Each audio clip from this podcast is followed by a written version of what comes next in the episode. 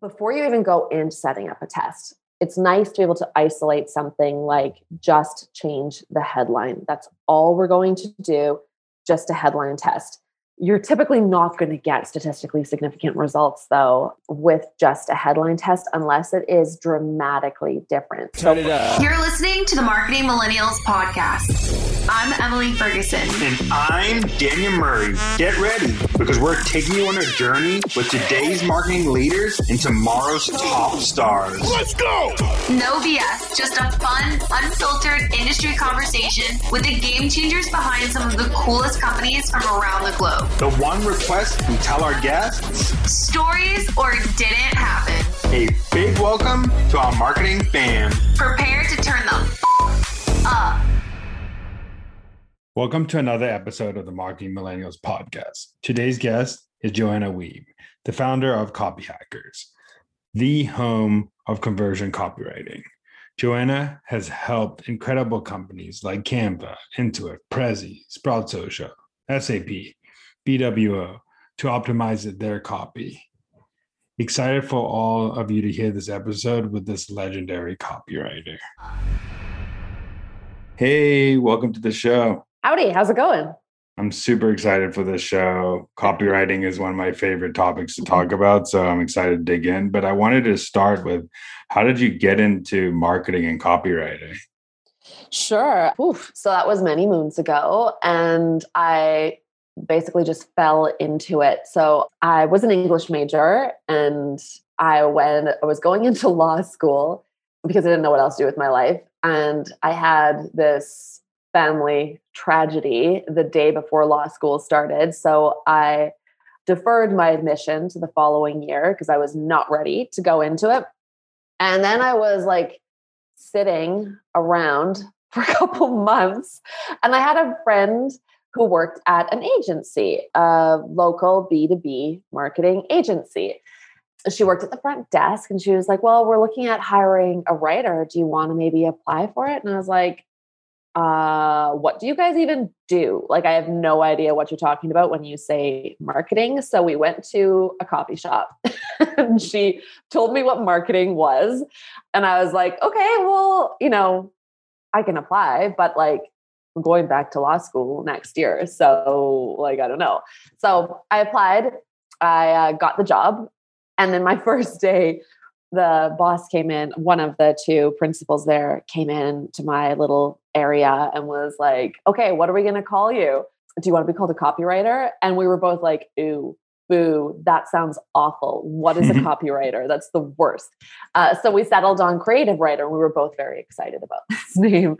And I've said it a million times like that single labeling error set me back several years because the job, of course, as a copywriter is not creative writing in the slightest so um, yeah that was that was how i got started i did not go back to law school the following year i didn't want to be in law school in the first place because i didn't know what i didn't want to be a lawyer. I just like taking the lsat have you ever taken like the lsats or anything like that?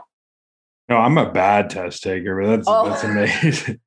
okay. For anybody who's a, who likes those tests i really liked the test.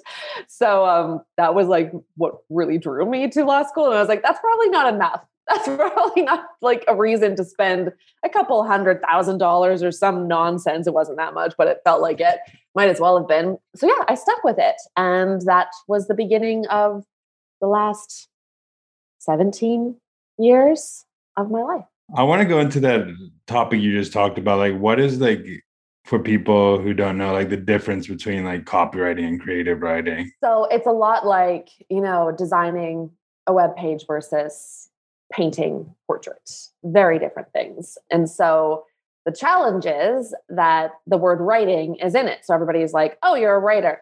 No, no. Copywriting is salesmanship in print. So a copywriter is somebody who sells and the tool that we use to sell is uh, the written word in this case, just like a designer uses pixels to get their vision, but that's usually their vision across. For us, we are trying to get our prospects' vision of their better life across in uh, in words that we write down and then we edit aggressively so that they actually work. I love that. I love that. And I wanted to go into like, why do you think so many companies like underrate like copywriting? Because I feel like they the market like a lot of head of markings think they could just do the copy, but they don't. They've never like studied copywriting or done yeah. any of this stuff. Like, why is it so underrated, and why are so many companies not utilizing this? all I think because there's a lot of crappy copywriters out there. I mean, look at me. I started out an English major who thought she was there to be a creative writer. Meanwhile, I'm being tasked with writing at least at the time it was really a lot of websites because this was 17 years ago and most businesses were like, "Oh, I need a website." so I was doing a lot of that. But there were like a lot of welcome to headlines across my copy, which is very bad. So I was one of those copywriters who doesn't know that copywriting exists to make the sale or get the yes. And so people like me 15 years ago and beyond, uh, the old version of me are um, not exactly helping the cause because if you don't know that copy is there to get the yes in whatever form it is generate leads generate sales get people to come to your demo whatever that thing is that is the yes you need from them if you don't know that then you're going to do it all wrong. You're going to write things that sound good to you or sound good to your creative director. The people who are signing off on copy internally think they're signing off on stuff that sounds good. And oh, this doesn't sound good. And so rewrite it until it sounds like something I like. And so that's the challenge is people in the first place don't know that copywriting isn't a writing exercise. They don't know it. And a lot of copywriters, very well intentioned copywriters. I was well intentioned. I wanted to do the right job, but I didn't know. I had no idea I was supposed to be selling things. And so, as long as people don't know that, then how are they ever going to know what to expect of it? And so then everybody just thinks like, yeah, just just go write it. I've had people say to me who called me a wordsmith, and this is well into my career when I was already a B testing emails against each other and getting badass results. And still, a marketer would come up to me and say, like, oh, can you wordsmith this? Or someone once said, can you fluff this up? And I was like, uh, go F yourself. What are you talking about? Get out of my cubicle. That's not what we do around here. But nobody knows that. And so I could be a diva all I want to and say, like, uh, take your little fluff copy job and you can do that then that's not what i'm here for but the better way to do it is actually just to be a lot more open with teaching people what copy exists to do and that means sharing your a b test results when those are possible sharing your before and after which is the most common scenario for most businesses everybody wants to test not everybody can and so actually sharing those is the whole point of my business copyhackers.com that's we're there to help businesses know like this is not a writing exercise. This is a sales exercise. Here's how to do it right. Stop saying writing. It's not writing. It's just using words. I love that. Yeah, and I love that you you said it's a sales exercise because it it is really like you said the goal is to get a yes and get get someone to take action whether it's make a sale or download a piece of white paper or whatever it's still trying to do that. I want to know how did you become a better copywriter? What are some things you did to like hone your skill? Oh such a long process. Such a long ongoing process. Some of the earlier stuff so one of the first things that really changed it for me i knew i knew already this was about four years into my career and i was working at a big tech company. And I, you know, started to keep a swipe file, but at the time, again, there were just not a lot of people talking online about this either. So you're really just kind of chipping away at picking things up as you go. And so I was keeping a sort of swipe file, just like here are, you know, there were also brochures in there because it was many moons ago. That was like the beginning, is just like observation. Okay, who did something different? And then I, the first real change though, was when I read uh, Robert Cialdini's book, Influence. And in it, throughout it, there were all of these studies that he'd synthesized, studies he'd been part of, studies he had not been part of, but like these real studies on when you say the word because, here's the outcome of that versus not using the word because. And I was like, hold on. what people are out there testing this stuff, like really, they're doing what? Like it was this whole like amazing moment for me that that some people were taking my job extremely seriously. And i was not taking my job that seriously at all but i wanted to. I was i like school. I really liked school. And so this was like a new chance to pull academics into something that felt like so artsy and that didn't sit right with me. Even though i had a creative writing background i liked really uh, like postmodern post-structuralist creative writing. So i have like i want things with structure. I want to know that there's a discipline to something. There are rules to follow. And so when i read that and started to see that there even if there aren't clear rules in cialdini's influence there are still all of these eye-opening moments where you're like holy crap we can actually persuade people to do something. And sometimes people use that those tools for good and sometimes they do not and i soon after that was gobbling up everything i could find on the subject and you come across a lot of you know shadier marketing when you start to go down those paths where people do take those human decision making principles and kind of use them for you know quote unquote evil right like they're selling guns to people who are scared that their granddaughter is going to get kidnapped. And I've literally read that exact advertisement for a woman who got kidnapped. Picture of a woman in the back of, in like the trunk of a car crying. And this was targeted at older people who are scared that that's the future for their grandchildren. It just feels it's it's so gross to me to have to go to that place. So I've seen all the shady. there's a lot of shady out there, but there's also a lot of opportunity for good, right? Like to actually get people who land on that software solution like they land on a project management tool and they're really frustrated with their current crappy way of managing projects if you can help them understand that this is the better way for them or at least understand huh there's value here, but it's not the better one for me. It's not going to solve what I need. I'm going to move on to the next one. Now we're doing really good work and we can test that and see how it's working. So that's a really long answer to that because I got derailed by that horrible ad. But it really did start out with Cialdini and then just like snowballed from there. Yeah, I love that it's a psychology book that a behavioral psychology book that you read first that got you to know like what converts because a lot of people think it's underestimate the psychology side of writing and marketing which is a huge part. I want to you were saying that these are there's some persuasion skills. What are like some top ones that you use or like you recommend people use for good that people like could use in their copy today that are just like quick tips? I mean when it comes to techniques that you may have learned. Contrast effect is a huge one. Understanding that people make decisions by comparing and contrasting their options.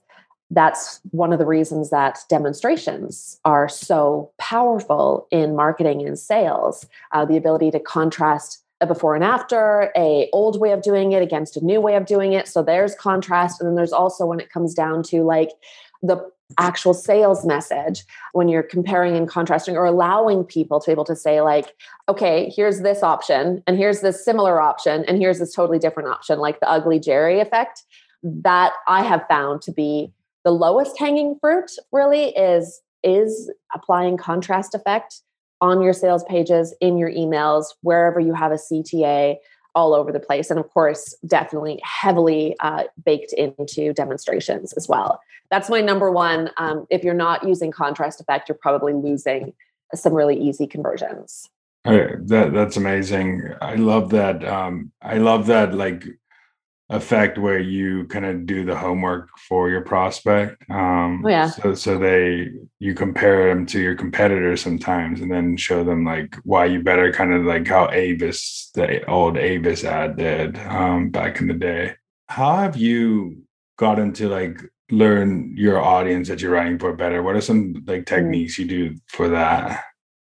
A million of them. It's like all we do. So much of the work. Once you know the better practices, right? And once you just like keep learning and you know, we have an active subscription to Deep Dive and then this other one a very academic one just to make sure we always get those journals. Um, so you can keep reading that, right? That's important. Always keep acquiring that like new insight into how people make decisions, especially as more and more academics are learning about and like studying that online. So there's that. So once you know those things, right, then it does really come down to okay, well, what what do they need to hear? Because you can't just have a bunch of like, oh, use contrast effect.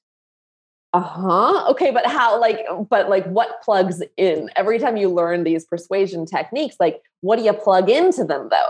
And that's the words. So you have to know what to say, or you have to have a strong hypothesis about what to say. And what we have 100% learned is as much as everybody, it's, it's easy to sit around the boardroom and try to crack through what people need to hear. It's almost never going to be what they actually need to hear, though. And I often talk about how Mr. Rogers, I'm sure you saw Mr. Rogers, I don't know if you saw it, but on Facebook a couple years ago, this was going around his when Mr. Rogers spoke to US Congress about getting funding for PBS, I think it was, or not removing funding from PBS. And he told this story of this song that he wrote for kids that begins, What do you do with the mad that you feel when you feel so mad you could bite? This is a song for like a four year old to hear. And what's interesting is a child said that to him. What do I do with the mad that I feel when I feel just so mad I could bite? If we were to sit around a boardroom table and say, let's come up with a song for a four year old, we would not start there. We would never know that that's an actual insight into what that poor kid who's trying to sort out this insane world and obey his parents, but he's mad. He's got all these emotions that every child has. We're sitting there thinking, oh, kids love candy. Oh, kids love this and that. And it's, they do want to hear Baby Shark for sure. Of course they do.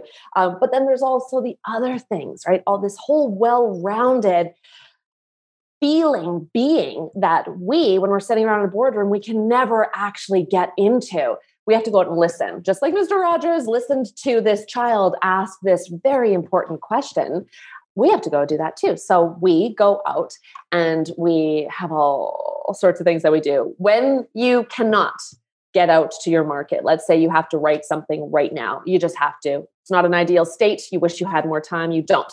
So we do review mining in those cases. And that is just going out and uh, looking at the products that are either your products and the reviews for them, or, and I say products, but I also mean services, software, things like that or the products that your prospect is hiring to do a job that they should be hiring your solution to do. So if you and this is an example you know we did this for a rehab center in florida. I've talked about this one a lot but it's a really like good example. And so we wanted to write a new homepage to test for this rehab center. It's you know great rehab center but it had some empty beds some months. And when a bed costs $20000 a month if you got three empty ones you just lost $60000 that's real money that you could be using or you can't make payroll now because you got expensive doctors and therapists and this giant acreage you have to keep up in Florida and all sorts of stuff. Anyway, so it's important to fill those beds. So we wanted to find out what message we needed to say, right? Like what what do people need to hear in order to take action here? And you can't talk to you can't it, so obvious ones that we would normally go to are interview the customer, interview the client survey them, do a new customer survey and a just about to become a customer survey. Uh, those are really obvious ones, right? Interviews and surveys. You can't do that when you're talking to some markets, such as people who are considering going into rehab or just checked into rehab or have completed rehab there is so much going on there. I am not about to pretend that I'm qualified to walk that person through what they were going through without at the same time causing actual damage to what they've just gone through. So we were like, hard no, we are not surveying or interviewing anybody. We can't even depend on their answers because the emotional changes are so wild there. And I mean that in like a really respectful way. Like there's a lot of transformation happening. And so we did uh, Amazon review mining. So what is a thing that you turn to instead of sending asking your spouse or your child or yourself to go to rehab? And books go a long way. Books are often a good starting point for a lot of people. Can I just get training on this, easy, quick training on this to know how to handle this? Um, and so, for a lot of service companies and products and all of the things, you can go and look at reviews for books that have been hired to do the job that people should have hired your solution to do. Uh, so, we looked at the reviews for six different books around dealing with addiction, 12 step programs, all of those sorts of things. The only the book topic mattered. We needed to go through the reviews and see what people were revealing in there. And as we went through that, you get lots of great data, right? But one of the lines that stood out was if you think you need rehab, you do. And I was like, hmm. We had already com- uh, done a competitor analysis. So we had seen that across other websites for rehab centers there was a lot of softer messaging like we're here to support you on your transformation or on your journey or whatever like very soft. And then this line out of nowhere was if you think you need rehab you do. And i was like okay let's write that one down. We might be able to do something with that. And there were many others that came out too but that one kept surfacing and what's important here is when you're listening for messages, you're listening to what you should say. And that's typically around the frequency, how often you see a message. And then there's how to say it. It's rare to find a really good how out there. Like, here's how to phrase it. This is something that we wouldn't have come up with in a boardroom. We couldn't have known that this was a way in. But as soon as you hear it, you're like, yup, exactly. And not because it's smooth and easy and it sounds good, but because it's actually touching on something that no one else dared to touch on without crossing a line. If you think you need rehab, you do. So we tested this. We tested it against two other, the control, of course, which was in keeping with all of the other rehabs out there, like we help you along your journey. And then there was a data point that we tested against it around results, like how many people succeed when they go through this program. And then there was a testimonial. So, in quotation marks, testimonial headline. We tested these four headlines, three against the control. We also, interestingly, and I know I'm talking a lot about this, but it's a very interesting thing to me. Hopefully, everybody else isn't like tuning out right now. But we also, as a team, uh, myself, the consultancy that brought us in, the CRO agency that brought us in, and then the clients too, we voted on which one we thought was going to beat the control. Nobody. Nobody voted for if you think you need rehab, you do. And I think it's clear where I'm going here. If you think you need rehab, you do beat the control and the others like by a landslide. Talking a 400% increase in clicks on the button from the homepage, like directly below that headline. 400% statistically significant results here, which means, oh, hells yes, that worked. Then on the next page where you actually became a lead, which I have never in my life expected a homepage to do any real work beyond the homepage. You really can't ask a single homepage headline to do extremely heavy lifting across your entire entire funnel, right? Like you're super lucky if, that ever happens. Don't depend on it. Um, and I still wouldn't depend on it going forward. But what's really interesting here is the lead gen page was on the next page. The click throughs, of course, increased by 400% with this particular button. So you're going to push a lot more people through. But on the lead gen page, we also saw for this headline the statistically significant result of a 26% increase in form completions. So that's 26% more leads. All we did was change the homepage headline and we got that result. We didn't change anything on the form page, nothing. Not a single thing changed over there. So, to get this result just by going out and listening to what people are saying in review mining, dope. Is it a bit of a fluke? Uh-huh yeah no i would not recommend that that's the only thing you ever do because there are fake reviews out there you have to filter through those and you want to triangulate right but we weren't talking about what to say we weren't saying oh everybody all they need to hear is messaging about the need to go to rehab as soon as you think you do. So we're going to just plaster that everywhere. No, that wasn't the core message. That was just the headline. We took the how and applied it here. Now, when it comes to the what, you also want to listen like for frequency of message there? How many times do you hear a thing? Not the words they use but the message they're saying. And so that's separate from this but um, my point is in addition to the usual things you've heard about do those surveys do those interviews there's so many other tactics especially online today to go listen. Review mining is one of them. We do a lot of like guerrilla listening so get out there. We did this with um, a big major league baseball team we were working with We just went and talked to people as they were going into the I know so little about baseball. I don't know if it's a stadium or what. They were going into the place where the baseball game is played, and that's when we were asking them uh, questions, right? So you can get out there and and ask people right in the space where they're really thinking about the thing that you're offering, anyway. So, long answer, bunch of ways to do it. Those are among my favorite ways.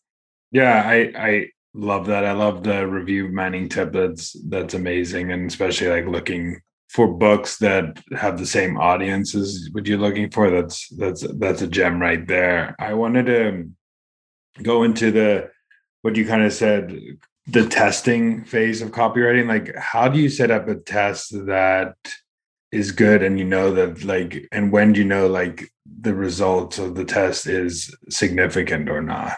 Yeah i'm just interested in that because i think a lot of people might set up tests incorrectly and then mm. the data is flawed from like which copy worked or which CTA worked or all that good stuff. Yeah, how to set it up is one thing. I think another thing, like before we even get into that, is really just around what are you testing? So before you even go into setting up a test, it's nice to be able to isolate something like just change the headline. That's all we're going to do just a headline test. You're typically not going to get statistically significant results, though, with just a headline test unless it is dramatically different. So, for us, the general rule of thumb, if you want to test successfully, is dramatically different X. So, whatever X is, is it a dramatically different headline? Is it a dramatically different hero section? Is it a dramatically different page entirely? That's where you're more likely to actually see statistically confident results. If you do something like will help you along your journey versus will help you along your path. I mean, one, you're not even going to learn anything from that. Like, what? Like, that doesn't matter to you as uh, basically an academic looking at this and trying to learn something about what your market needs to hear. But if you test will help you along your journey versus if you think you need rehab, you do, those are so dramatically different from each other. They're saying different things, they're saying it in different ways uh, that you're more likely to actually get something. So think dramatically different whenever you start a test at all. Go into it that way and you're more likely to get good results. You do in order to set up a test. One, you can set up a test with any of the many testing platforms out there. They're based on cookies, of course, right? So people have to accept cookies in order to move forward and be part of your test without skewing your results.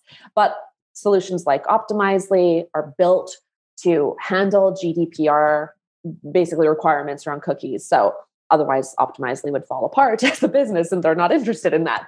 So solutions like that make it really easy to set up, right? You install a snippet into your footer, header, whatever it is in your code.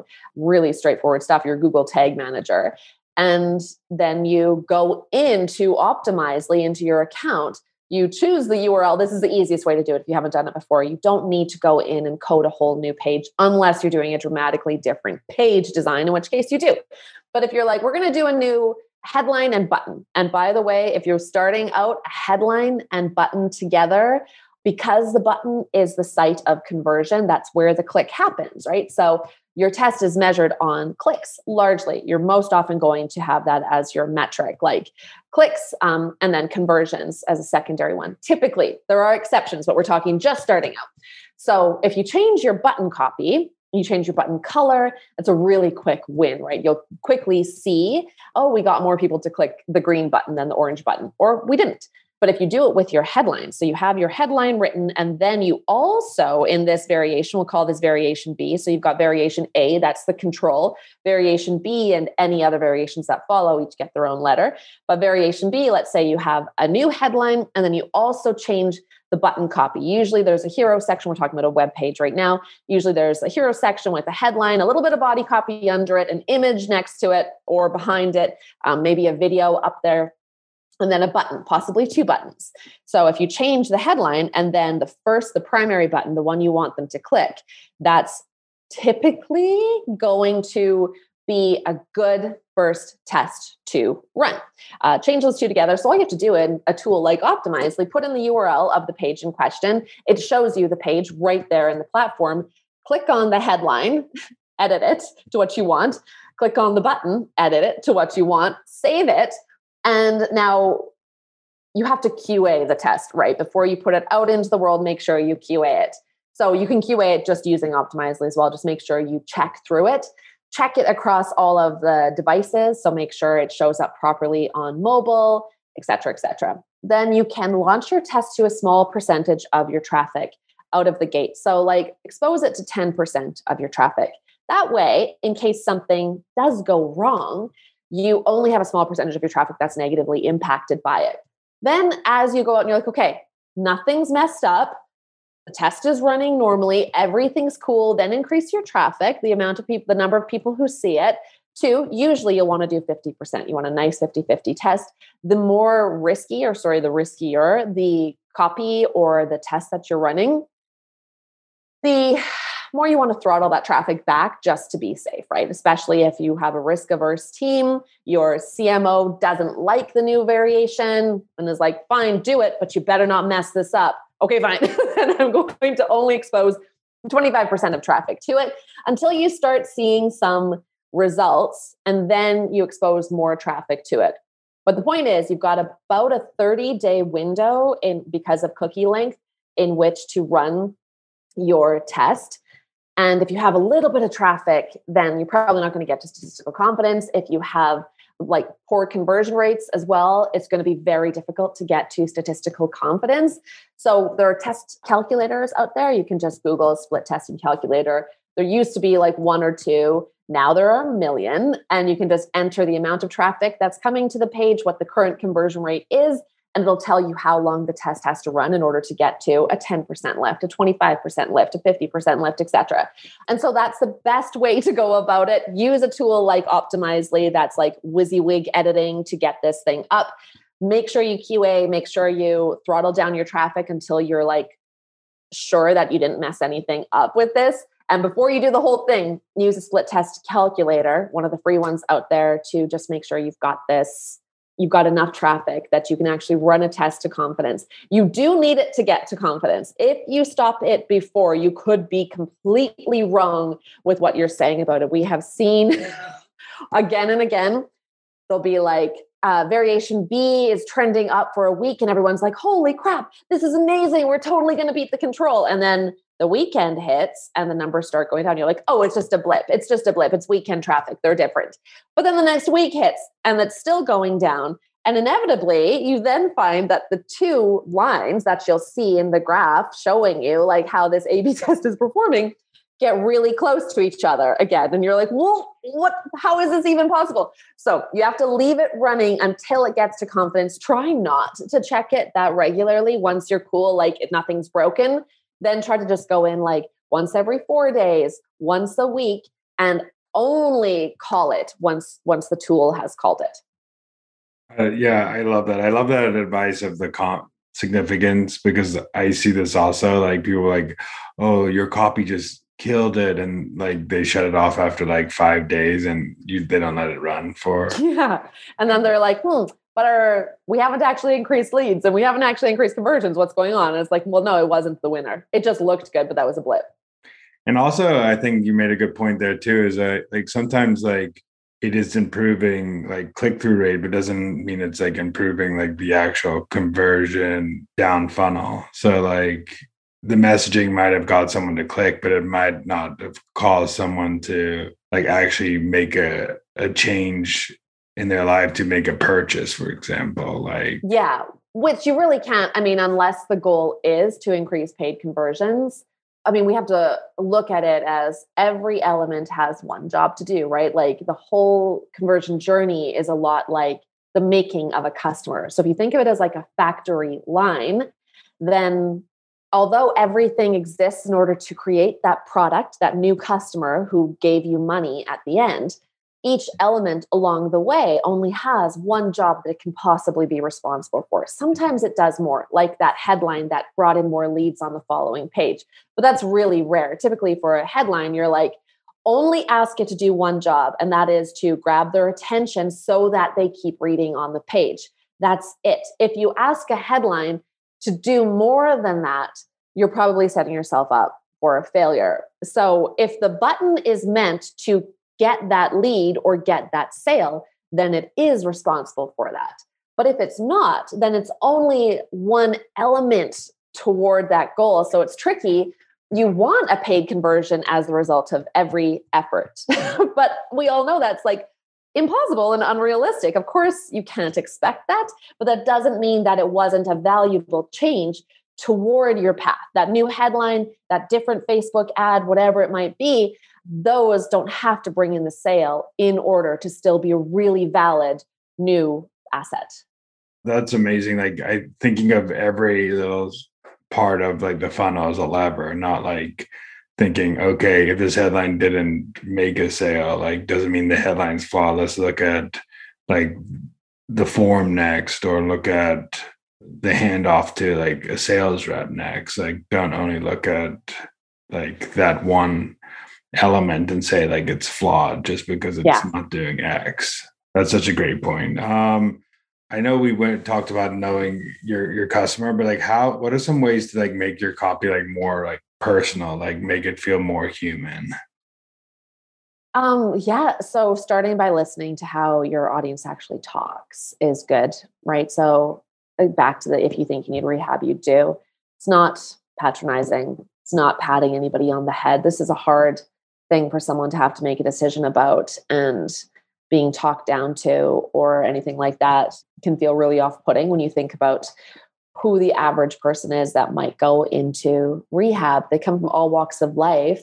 Uh, we know looking at the data that some people who go to rehab, uh, there are a lot of firefighters, for example, which I found very surprising.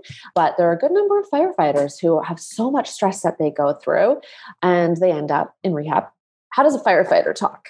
how does a firefighter respond in that i don't want i'm not saying be stereotypical imagine a firefighter just like we imagine a child only cares about candy no listen to how they talk right listen to the actual ways that they communicate and then try not to be different from that you don't have to try to sound like they do especially if it feels inauthentic but try not to be different from it if they're not going to respond well to your message because it sounds different from how they talk, then what is it? To, then what the hell is your message doing out there? If it's not working for them, then it's not working. Period. So I don't care that the CMO or brand person likes it. It doesn't matter. And so often, companies come up with their brand voice in a boardroom. They weren't even listening, or they come up with it very early. They have a designer they hire early on who's like, okay, I'm going to do your brand mood board for you. And here's how you guys should sound, or you guys should come up with how you sound. Like, uh, what's your voice? And then suddenly everybody's like locked in some voice and they have no idea if that's the right voice because they're new, or they go through a new like rebranding exercise and they still sit there in a vacuum coming up with how they're supposed to sound. Just go listen. As soon as you realize your job as a marketer your job as a marketer is to listen. That's like the vast majority of your job. Nobody hires me because I'm some flippin' whiz kid when it comes to understanding engineers. I get hired to work on a lot of projects that are targeting engineers or technical buyers. I don't know anything about them. It would be crazy if it was like, oh, I'm Joanna. I'm going to sit at my desk and come up with something and everyone will like it nope, I don't know anything about it. I have to go listen. The best thing you can do is realize you don't know anything. Go listen, only use what you hear. Check it through the person internally who is like closest to the customer, best understands the customer, making sure that you're not going off on some weird tangent because there's confirmation bias. You heard one thing, you liked it, then you like sought it out later. So there's a lot of steps in there. But the point is, you need to go listen to them in order for your copy to ever stand a chance of sounding like they do or like something they would trust.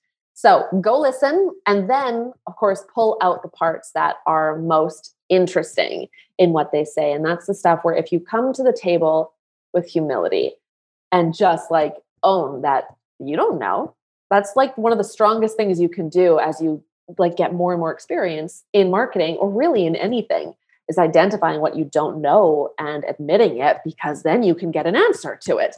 If you think you know it, you're probably wrong. then nobody wants to tell you that. And then you put it out there and it doesn't work and it flops and you're like, oh, I guess our market's bad. Nope, it was you. you did it wrong. So, to make it sound like them, go listen to them, know your customer. You're not your customer. Know that your customer is out there, even if you are your customer. You are one of many different customers. So, you have to go listen. And then try your best when you're actually taking what you hear, when you're putting that on the page. Try your best not to edit it down to something that sounds quote unquote good. If you think you need rehab, you do happens to be well formed sentence. It's a it's clean, it works in your brain, no one feels weird about it.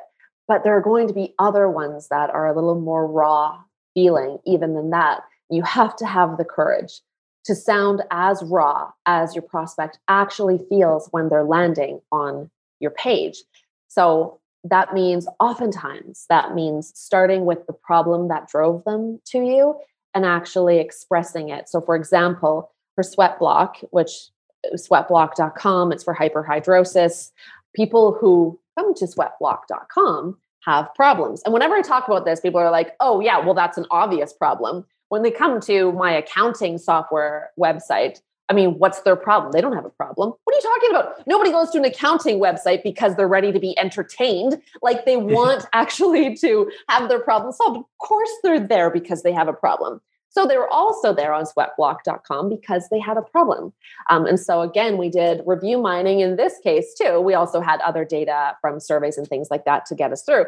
But the new headline that we went with for a whole new page, so we did a dramatically different design for this page and beat the control very tidily uh, on paid conversions because it was a page designed to get people to buy. So the headline was It doesn't even have to be hot out. My armpits are always wet okay, pretty gross actually. Like the actual message is raw. It doesn't even have to be hot out. My armpits are always wet. In quotation marks with an image of a person next to it looking down and like she's just unhappy because like this is her life. But we match the pain that you were actually in. It's not aggressive. We're not we're not selling you a gun and saying your granddaughter's in the back of a trunk right now. You better go like kill everybody who might hurt her.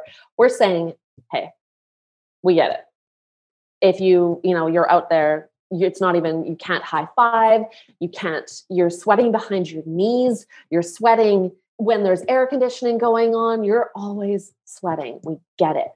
Here we can help you with that. So if you can match the real pain then you're more likely to actually be inside their head matching what's really going on instead of trying to pretty it up and just leading with i don't even know what uh, basic headline would be. But if you can imagine whatever, I don't even remember what the control was. It was so long ago for that one. But like the default for most marketers is just make it sound nice, just make it sound good.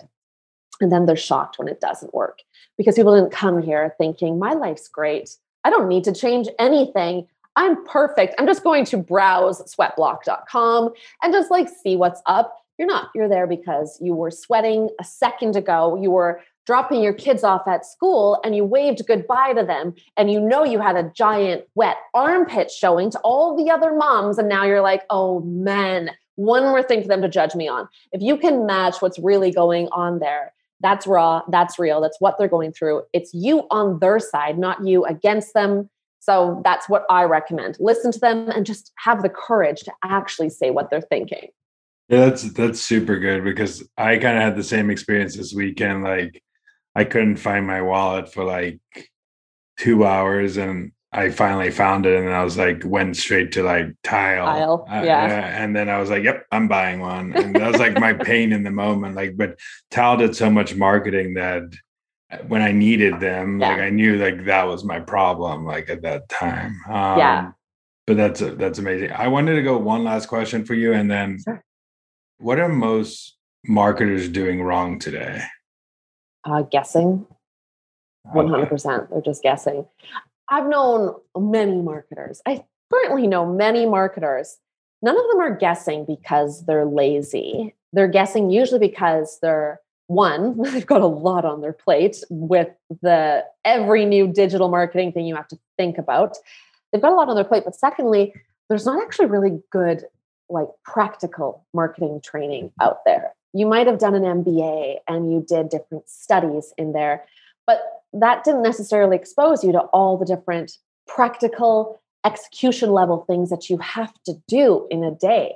So you could come up with a strong strategy. You could say, we need to do, we're a SaaS company, um, we've got an activation problem. People are signing up for a trial and then vanishing. Where the hell are they going? We need to have an activation campaign, a really strong onboarding sequence that gets them to come back. Cool. Let's do it.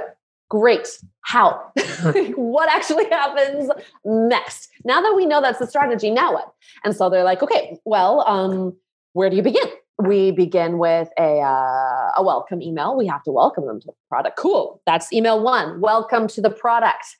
Cool. Next. Well, we know that it's a project management tool, so they should probably enter their first project. Cool. Let's do that. And then, like, the whole way, they're just like flipping guessing, right? Like, what is a welcome email? What needs to go in a welcome email? You have that level of guessing that only sets you up for further guessing because you might not actually need a welcome email. If you don't know what goes in the damn thing, what what is it doing there in your sequence? It's the first email. It's probably going to need to get people to come back and do something, not just to feel like they're part of the quote unquote community. We're all part of so many communities. I don't need to be part of your project management community. I don't even need a welcome from you it's nice to finish with a welcome so that I know I am welcome. But I'm not sitting there in my waiting in my inbox for that email to come in, twiddling my thumbs, going, Hello, you haven't welcomed me yet. Like, what's going on? I'm never going to use this if you don't welcome me. More likely, I have an actual problem that your software is supposed to solve for me. And you're just not even telling me about it. And you've left me alone in your product. So instead of guessing at that, go actually interview some people, do a follow me home, which is very old school. But back when I was at a big tech company, one of the things we would do is a follow me home. You'd stand in Staples in the aisle where they buy your software. You'd watch somebody, eerily, you'd watch somebody pick up your software and finally say, okay, I'm going to go buy this. And you would follow them and say, like, hey, can I come home with you? Literally, this happened to people said, yes. Um, can I come home with you and just like watch you install this? And that would be how you'd learn what people were going through in that first use experience. So you could optimize your first use experience. Now it's different from that. Now you can jump in and say, Hey, um, saw you just signed up. You can do this on your thank you page. You can run this for like a week for all new signups and say, like, have a video from you. Saw you just signed up. I'd love to actually watch you try using this from signing in and so on, if you don't mind, please click here. We'll have somebody online who can handle this for you in the next four hours, whatever. You have to figure that out yourself. And we'll reward you with the first three months free, or we'll reward you with an Amazon gift card or whatever that thing might be. But what we want to do is screen share. You'll screen share and we'll just quietly watch you try to use this. And that's like, once you can do that, now you know the challenges that got in their way. Now you don't have to guess. You've seen 10, 20 different people try to go through that first use experience, and you will know what is getting in the way for them at every turn so that you can now plan an email sequence that will actually do the thing that you want to do instead of you saying, I guess the first email is a welcome email. I guess the second email is a set up a project email. Nope, those are guesses. Those are bad. Stop guessing. You can actually talk to users. So just go do it. Yes, I love that. That's so facts right there. I think that a lot of times I I see this like with a lot of marketers that are really good marketers, and it's like they they would just say like, oh, we need to get this. We just need an email because we need an email. Like mm-hmm. it's not because like what what's the purpose of the email? You don't just need an email. Like no, um, nobody needs another email. Like exactly. I want to leave you with the last like minute to tell people where they can find you a little bit about your awesome site and anything you want to talk about right now. This is your okay. time. Yeah. Okay. Thank you. Thank you. Yeah. So we're over at copyhackers.com. And the hacker thing, do not let it throw you. We've actually had user testers who are like, ew, hackers sounds untrustworthy. And I'm like, I get it. I hear it. The reason we're called copy hackers is because 10 years ago, we started to serve the hacker news community. So, single founders who were engineers who were trying to get ahead. That's why Copy Hackers exists. So, copyhackers.com uh, started by serving tech founders and now serves all the marketers, particularly digital marketers.